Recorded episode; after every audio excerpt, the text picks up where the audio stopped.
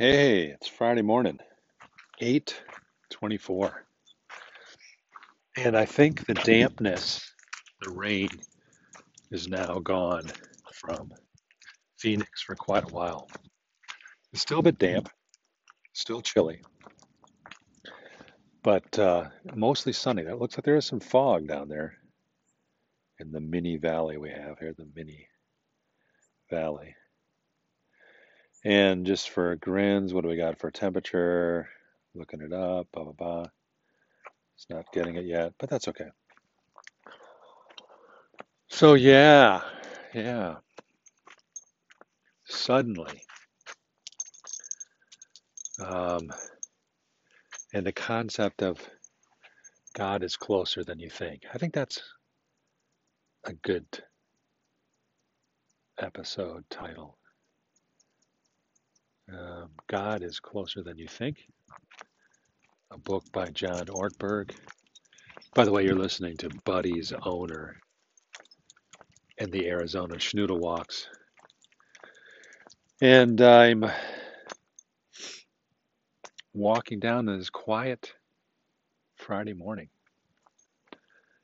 And uh, it's a bit chilly. I don't know if the temperature has come back yet. No, still not picking up a temperature.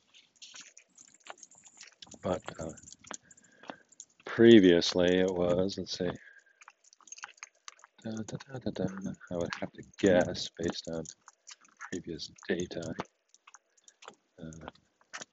I don't know why sometimes this phone doesn't do its thing. Well, dang it. You know, it's kind of crazy sometimes, these phones. I got the Vancouver temperature. It's 34 in Vancouver. okay, now we go. Now we're rolling. Okay, here we go. Uh, 21 in Minneapolis, 51 in Ipswich, Sedona, 39 in Sedona, 50 in Tucson. Yeah, yeah. I guess Green Bay, 30 degrees. Chicago, 32. Those people in Chicago. San Diego, 54. Phoenix, we're 54. Same, a little bit warmer than New York City. Same as San Diego. 86% humidity. It is damp. Like I said, it's damp. So God is closer than you think. And John Ortberg talks about 12 foundational truths. And one is number one, I think it's number one, is God is always active in your life, whether you see him or not. And I must say, that sounds like a pretty arrogant and prideful thought, right?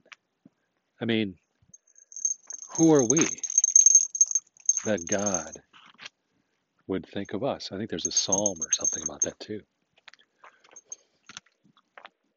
And uh,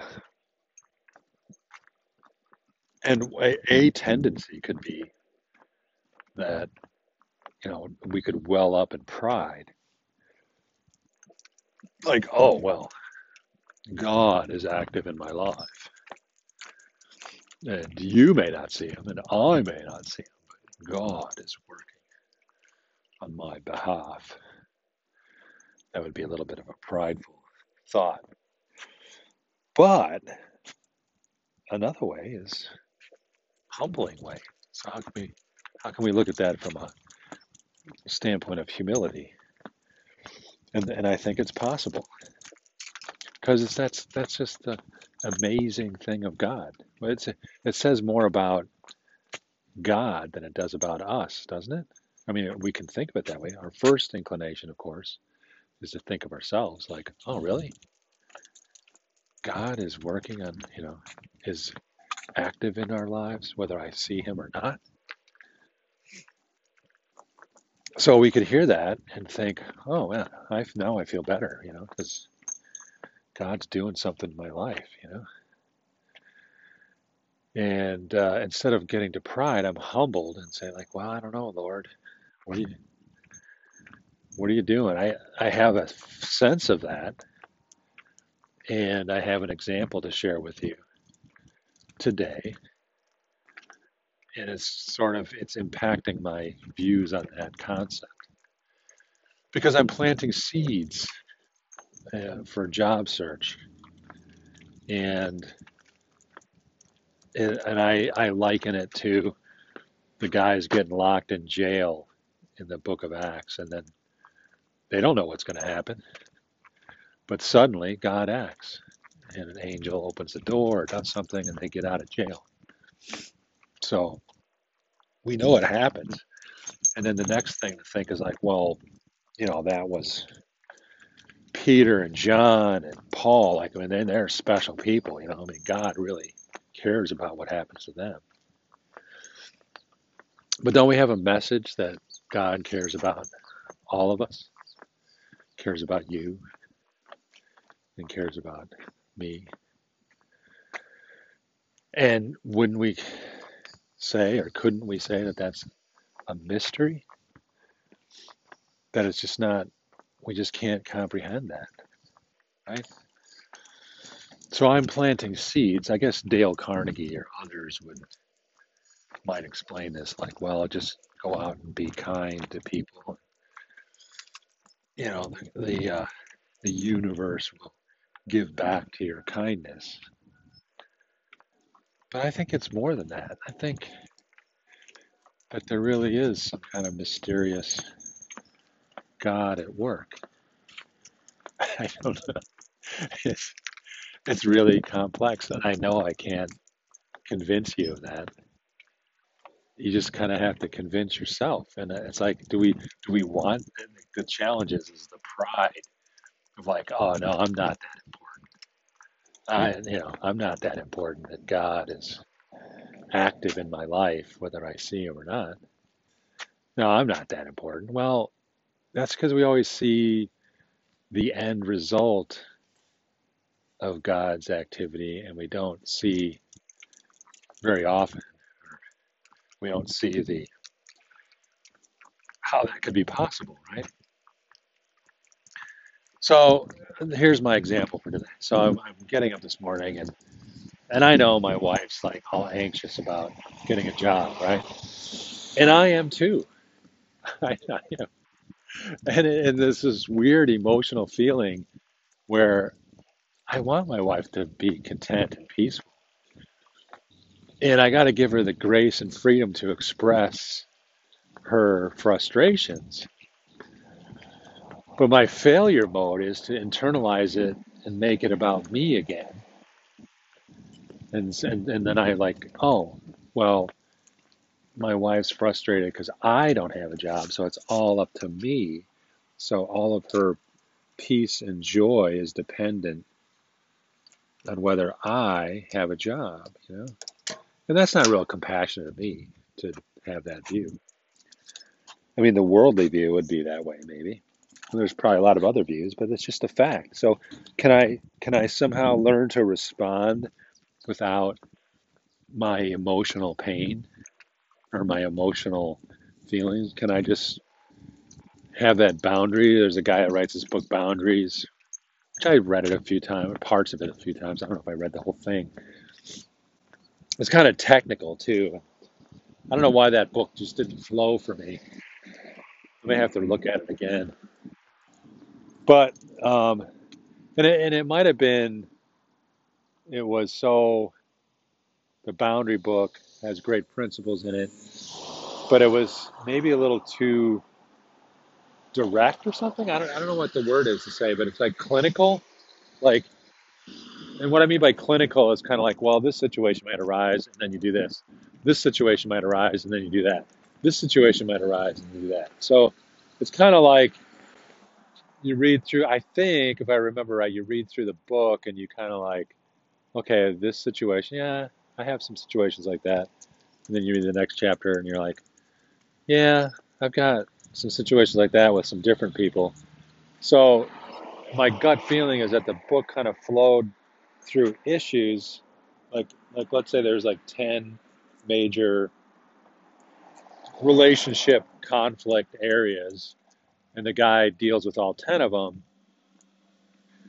And so I think I left reading the book thinking, like, well, yeah, okay, I can see I can apply these principles in all these different relationships.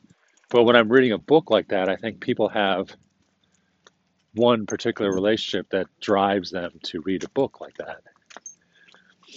So if every chapter kind of like puts another flavor on these issues, and you have two or three chapters which are not really relevant to the relationship you're trying to like improve, well then you're reading, you know, two or three chapters that are like nice to know, but it doesn't it may not address your specific issue. But anyway, that's minor commentary. And uh, yeah, so a lot of people love boundaries. Big, big bestseller, seller, right? And that's cool. That's cool. And I like Henry Cloud. I've seen him speak. I'm very effective, very good. And it's because we do have multiple relationships, right? We have family relationships, colleagues relationships, stranger relationships, and these things can come into play. So almost anything Henry talks about, you can think of in your head, like, oh yeah, okay, I can relate this to this. So it's a good book, and it's a reference. And uh, morning, and uh, good stuff. So where was I? I was heading somewhere with the back to God is closer than you think. So 12 foundational principles. God is always active in your life, whether you see him or not. And I'm working through, I'm talking myself through the pride aspect of this because he's working through everybody's life, right? It's not. It's not like the guy is saying that, oh, you're special. You're reading my book, and God's working in your life. He's working in everyone's life to some extent. It's a mystery, an amazing, amazing mystery. So, and if that's the case, how do I relate to others? How do I relate to myself? And uh, so I'll give you an example. So I got a phone call at 6:30 this morning, which is really unusual, right? So I was up this morning doing my routine around six. The sun doesn't get up until like seven now in Arizona, so it's still dark out. Gonna have some coffee and uh, getting that ready. My wife's getting ready to go do some substitute teaching. She has to get on the road like at 7:30 or something. So sitting there getting my coffee ready, and the phone rings at 7 or 6:30. Unusual, right?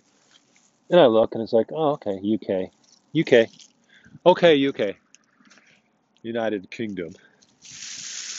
And I'm like, oh, who could this be? I think I know who it might be, but it's a recruiter. So about three weeks ago, these guys called me up, reached out to me before. and uh, saw my profile on LinkedIn, saw that I had some European experience, some German. They go, hey, this guy's kind of interesting, aerospace. Let's let's talk to this guy. So they set up an interview and I talked with them. It's a bit unusual because the job search recruiting game is there's these things called retained recruiters. Okay. So what they do is like some company says, well, we need somebody like this. We need a, a rocket scientist that's launched rockets to the moon, right? So then they go on LinkedIn and they go, well, there's like three or four companies that do something similar to that. So let's see who's out here on LinkedIn. Oh, this guy looks interesting. Yeah. yeah. So the retained recruiter is motivated to go get these guys, and it's like bad practice for the company to do it themselves. Like go poach, they call it, people from directly. Right? They could do mm-hmm. it, or they could, you know, it, it could be a case of you know people going to a trade show or industry show and strike up a conversation and say, hey, you mm-hmm. know, have you ever thought coming to work for us? You know? So I'm a late adopter to this. I'm an early adopter on a lot of things. Probably uh, yeah, do some self criticism, which I probably shouldn't do, but I, it's, it's my natural default. But I'm, a, I'm, an, I'm an early adopter on many things that are probably may or may not be that important. And then I'm a late adopter on things that are really important, which is this this is to be open and be kind. So I'm on my journey, right? So I didn't realize this stuff. There's a lot of things I didn't realize when I was 35. And some of you listening are like, 35? Don't I know everything already? Little shout out to the youngsters listening. The youngsters at 35 with four kids already. So they're like, shit, man, I'm 35. I got four kids. What the hell? You know, don't you think I know everything yet? You know? And uh, so that's part of the God is always active in your life, whether you see him or not, because some of the things that are going on we're not privy to. And of course, yes, you can trace them back to a human. For example, I didn't get this job um, to be the Gulfstream rep, for example, right? Back in 1997, so 22 years ago at this time, November. I probably found out I wasn't going to get to be the Gulfstream rep. So what I, you know, so I, I uh, packed packed up my marbles and came home to the U.S. in uh, 1998. I said, okay, I don't get it. You know, I'm an American. You're selling these engines to Americans why wouldn't you want an American to do that?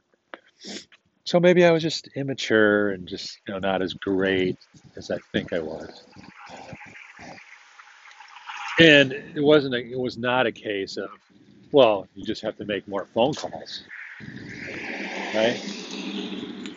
Because there was one only one job, there was only one phone call to make, and I didn't get it. And there's all kinds of things that I didn't know about. Now, was God doing that? Eh, it's a mystery. I don't think he was actually doing it. But here we are 22 years later, and I might get what I was after 22 years ago. I don't know if it's I get it, you know. But this is where I sit back and go, oh, there's some mysterious things going on in the background because I, uh, I, I really that is kind of like my thing. It's kind of a weird thing, but kind of like engines. And if you're gonna like engines, you might as well like engines that do some really cool stuff, right? Like power corporate jets. You know, it's kind of cool, kind of rare. And I guess I'm an elitist snob, I guess, right? But um, I mean, I just look back and I'm like, well, I got myself in this position. I know all about how the engines are made and who's doing it. And then it's a bunch of commies from former East Germany, which I love. And uh, yeah, so I've been doing the marketing thing, marketing myself by sending messages through LinkedIn, um, personal letters, trying not to overdo it blah, blah, blah. And then this British company who does recruiting contacted me three or four weeks ago. And we engaged in a dialogue and, you know, had a chat. And apparently, so retained recruiters will find somebody, they'll get an assignment like, here, go find this person. And they go find them. Then they get a fee, right? This company does that too. But they also do one other thing that I didn't know happened, which is as they search to fill um, other roles, uh, they're talking to a lot of people to fill those roles, and they they do. Morning. I don't, I don't know which way he's going. He normally he goes this way. Normally he goes here, but he sees your dog. Which way are you going? Are you going that way? Okay. All right. Okay, bud. That's a big dog, bud. So normally they would, uh,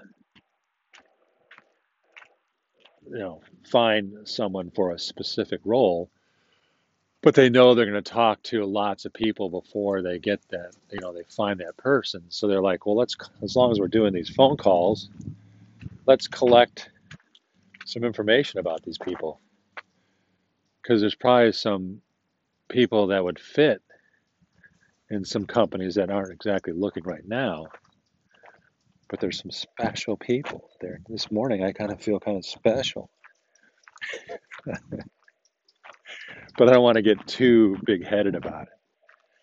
But uh, yeah so the guy's making some inroads on the rolls royce guy from his side. So there's a little bit of diciness to it and diciness meaning it's not uh, super clear, right? Because the recruiting world is set up that um, companies either it depends on their attitude about this whole process, right?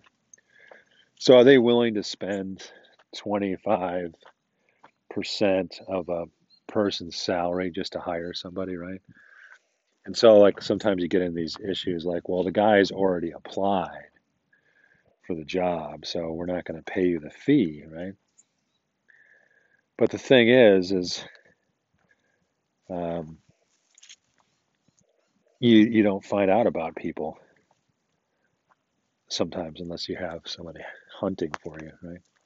That, that's that's the term head hunter. So uh, the 6:30 call came in this morning, and I've had a chat with the English gentleman, and uh,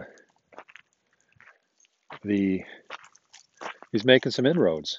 He uh, three weeks ago he's like, well, let's list out some companies that you'd be interested in working for, and I'll go try to plug in. And uh, so he's pushing me through that. And uh, so he, he actually may connect this guy. So in the marketing principles, this guy's eventually going to see my name again. So he's going to, gosh, I keep coming across this guy's name. I should probably talk to him. So I hope to be, I mean, that would be the ultimate, would be this, as far as jobs go, a purveyor of the Pearl engine. That could be a lot of fun. It should be lucrative in a way, right? whatever lucrative means. It's all relative. So, um, is is there some God working there that well, I don't see him? Like obviously, here's a case where this guy in England's been. I gave him a list of these things, and he's been putting energy into it. Obviously, I mean, he calls me at six thirty this morning and tells me an update saying like, "Hey, I'm making progress on this guy. I'm making progress on that guy," and I'm like, maybe I was a rookie too uh, about how to deal with these things. But I'm just pleased that someone's doing that, right? So, and then to make you know make it even better, he's like, well, he tells me that his process has been to talk to like five people a day, do interviews five days a week. That's 25 people and he may only end up working with three people. And so I feel special because I'm one of them, right? So I like that situation. I feel special. Morning. So I kind of feel special, and my humbling part of it, it says, well, you know, God's working and I don't see it. Now, does this person have incentive to work with me? Yeah, of course. He'll he'll get he should get a nice payout. If he can place me somewhere. So that's good. And they'll even use the term quid pro quo, which, you know, unfortunately, if you're paying attention to any of the media the last couple months, it's American media is all big about quid pro quo. So, uh, yeah, yeah. Um, God is closer than you think. And you can be humble and hold that view and just let things go. And it's all part of the journey, right? Like, I guess I'd say it's a 22 year journey, which I had never thought of this opportunity before. But here it is again. So maybe this is the best timing for these things.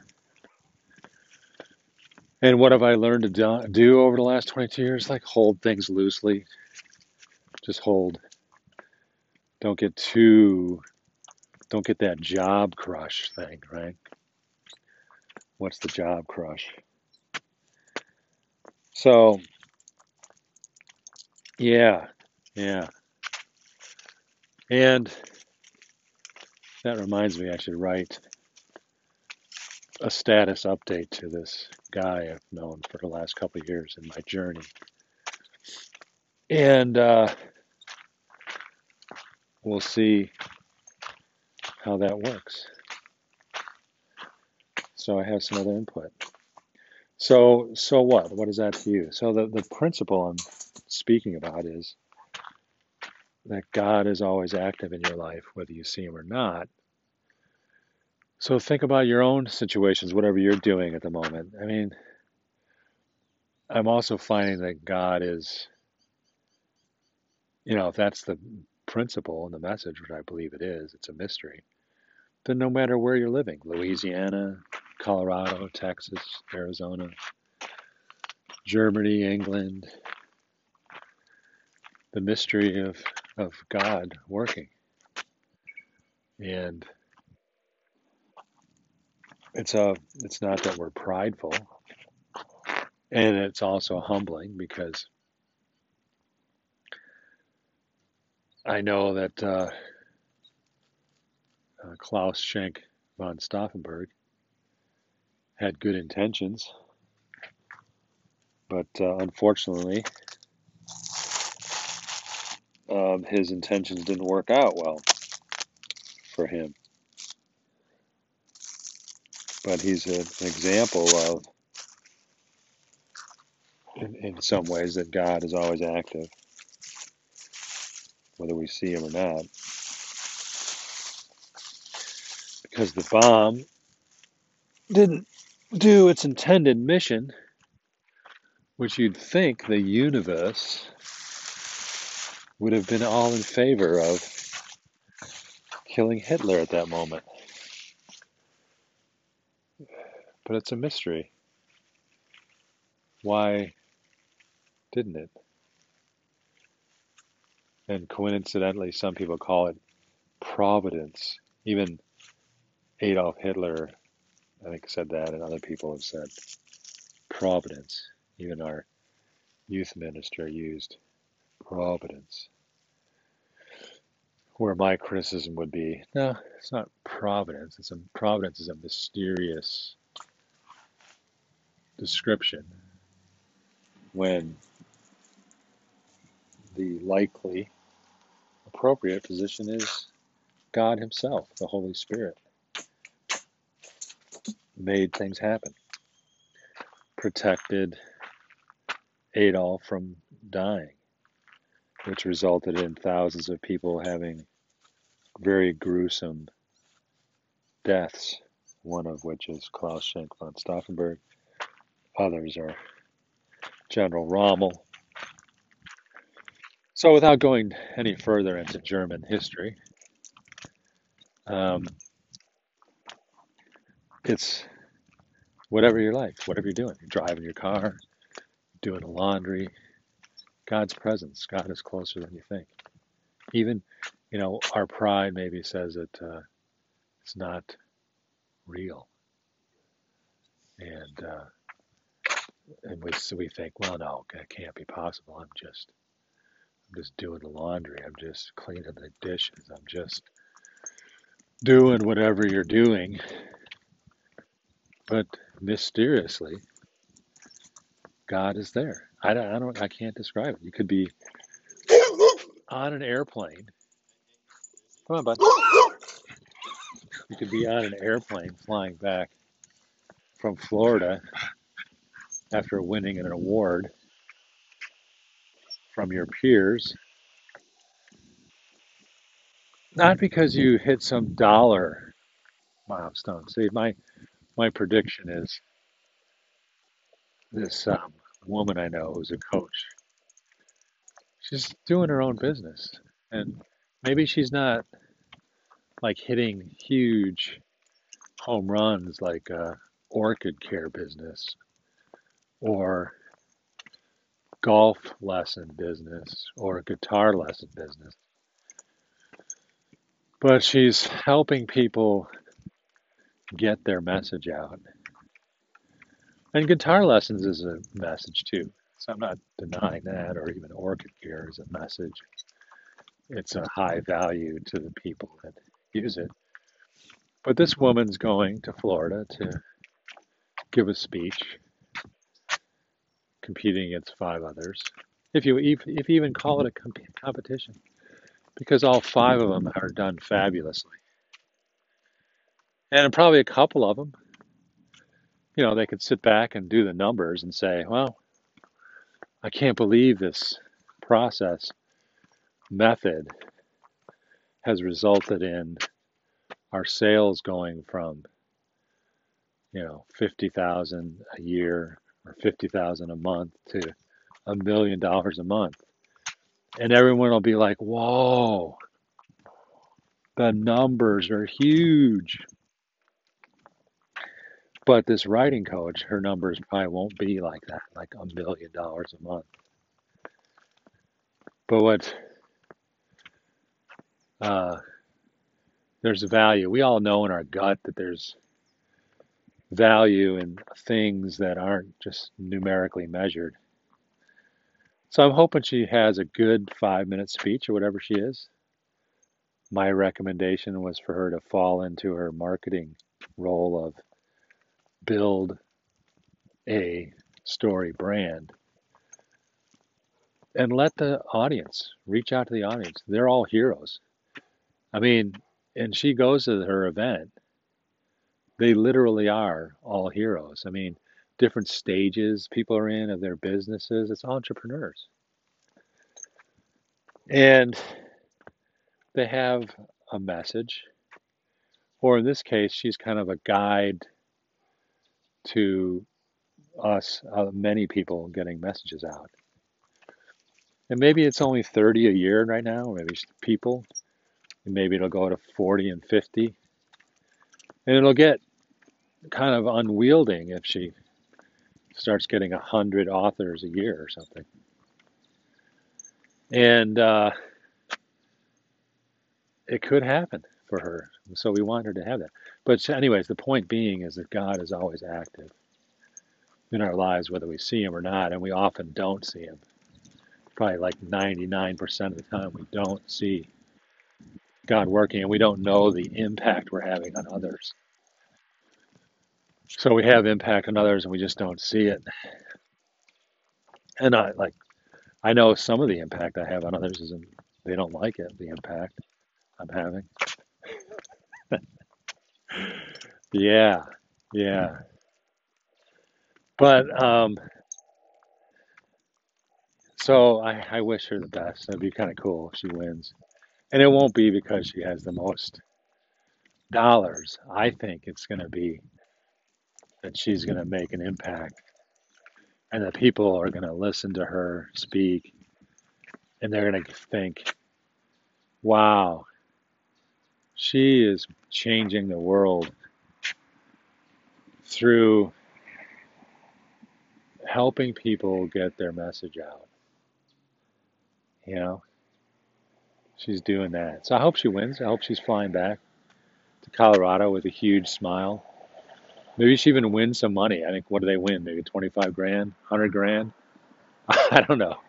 She she deserves it. She's abundant. She's like she's hustler, man. And she's so organized, right? She's like on it. And she may not even think she's on it, right? But this is that distribution curve concept, right? Like I suck at organizing stuff, right? I mean, I just, for me, everything's gut, roll with it, in the spirit. It's going to work out. And maybe it's because I'm getting older. I just don't have the energy to like hyper analyze every hour and minute of my day. And maybe it's Bud, who just, my number one routine right now is walking Bud twice a day. And um, when the moment's right, I do a podcast. And it's goofy uh, podcast, but I hope, you know, it only takes to touch one person, right? But whatever that means. But eh, I'm also marinating in the message and figuring out how to articulate it the best. And what did I read today? Just reading through um, First Timothy, and it, it just dawns on me. Was like we gotta read it in its entirety. It can't be verse plucking. You know, have the answers for everybody.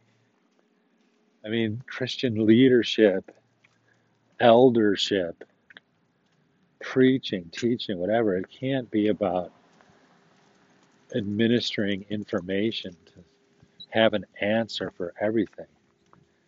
There has to be love and relationship, understanding, and uh, patience. So, the Timothy guy, who we cracked up about because he was saying how Paul said how great Timothy was, and there was no one else like him. I would look out for their interests. And should things change, I mean, and I don't know if it's an argument. I was going to use the word argument, but the observation maybe instead of argument. And I'm learning. I I probably I'm not one to think very much before I speak, right? I really I just kind of let it flow. and uh, not uh, always the best method. So, my observation is Paul was sensitive to what he observed in the motivations of some of his colleagues. And he felt that Timothy had the purest, purest motives, concern for others. And that's why he said in Philippians 2, like, I have no one else. They all look after their own personal interests. And then I interpret that in the way that I want to interpret it, which is to say, but I'm sending you Epaphroditus, which I think is an insult to Epaphroditus. But maybe it's not really an insult to Epaphroditus. I said he walked it back and said all these great things about Epaphroditus, which a logical mind would think, well, what personal interests does uh, Epaphroditus have? And uh, I don't think Paul is saying that Epaphroditus and all the everybody else is a bad guy. I think the point is that he's just elevating Timothy to like Six Sigma status, meaning he's way out there, but he's not perfect. I mean, uh, Paul would probably say that Timothy's not perfect by any means, but he had something that made him different, and that's great. That's great. And Epaphroditus is not a bad guy. And most of the guys aren't bad guys. But it makes me wonder, though, too, when a young seminarian trained pastor comes to Arizona and has all the answers. Morning. Has all the answers to get the people that have been doing Jack for Jesus for 20 years. He's going to get us to finally stop doing Jack for Jesus. I just have a feeling that he's not really being like Timothy at that moment. He's probably not even being as good as Epaphroditus, but he's not a black negative person. He's just not, he hasn't moved up the curve. He hasn't moved up the curve yet. So I don't want to express any anger towards the situation. It's just is what it is. And can I give the guy grace? Yeah. Does he give me any grace? No. but, but is that what we're called to do too? And I swear, I think women have this figured out when they're like by the age of 15. and guys, most some of us never get it. But I just think women, because they're always, not always, but quite often, pushed around and and uh, so I would say there's a much stronger male privilege than there is white privilege.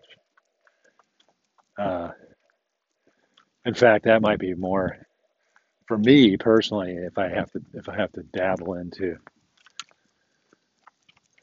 politics or something, I would say, and someone brings up white privilege, I might, I might proffer or offer that.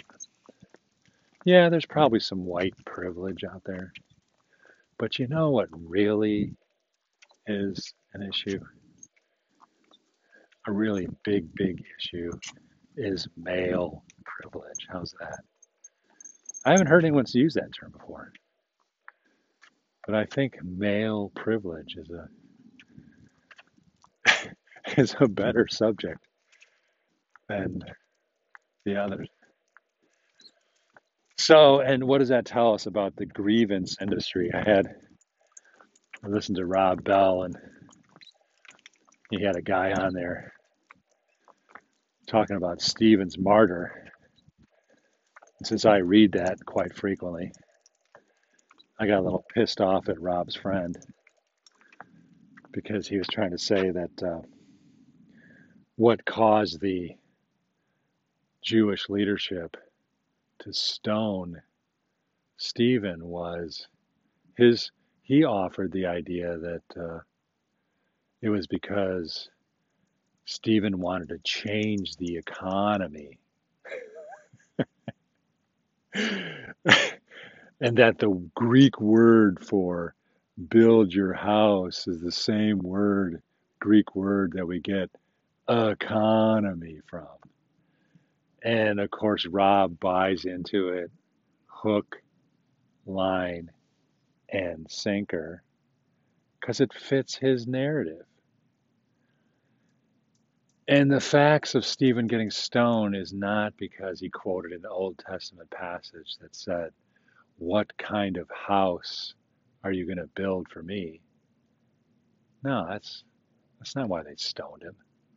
They stoned him because of the context of over 50 verses where Stephen was filled with the power of God Almighty, was healing people, doing wonders, baffling these Jewish leaders who had thousand years of power built up.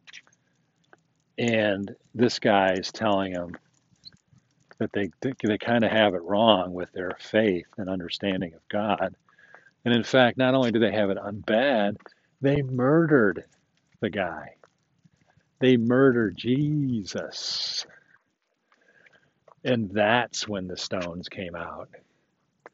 Not because, oh, this gentleman is speaking about changing our whole economic system. No, no, no, no. What's more likely? A political debate about economics or being told that you murdered the Son of God, the greatest prophet? What is more likely to piss you off? What, what is more likely to drive you to pick up stones? A political debate or being accused of murdering someone, right? Yeah, I think being accused of murdering someone would more than likely drive you to the emotional edge of stoning this guy. So, yeah, that is the proper, the more proper, I should say, view of Stephen. Not he was proposing a social justice view of the world. I, I really read it yourselves, folks. I do not see how you can see. Like, oh, yes, this is stoned because he was promoting social justice. Come on, raise a glass. It was there the whole time. Now it sounds like I'm mocking Rob Bell. But I'm not mocking him. I love Rob Bell. We love y'all always, Rob. Love y'all always. But we all have our black slices of air, right? I got some black slices of air. I don't know what they are, but I'm sure I will be told soon enough.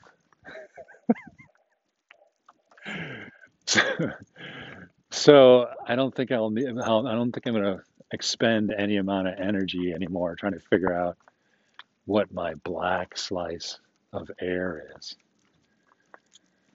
I'll let other people tell me, and they'll probably be wrong, you know, or it'll might be a, you know, a gray slice, like slightly wrong. But my core black slice, I don't know what it is, and I probably don't want to know. So yeah, it's not probably Rob's black slice then. It's probably just his gray slice of social justice. And why do I have a penchant for social justice waste of time discussions? Because I lived in Berlin for five years. It doesn't make me special. It doesn't make me smarter than anybody. It's just that I had an observation of 13 million people who had their world turned upside down from communism to capitalism. And nobody died. Nobody murdered. There was no war. It was a miracle. I mean, I, I remember the commie lady, my German teacher, Ingrid, just having the expression of, my gosh, we had all this change, this massive change, and there was no war, no violence.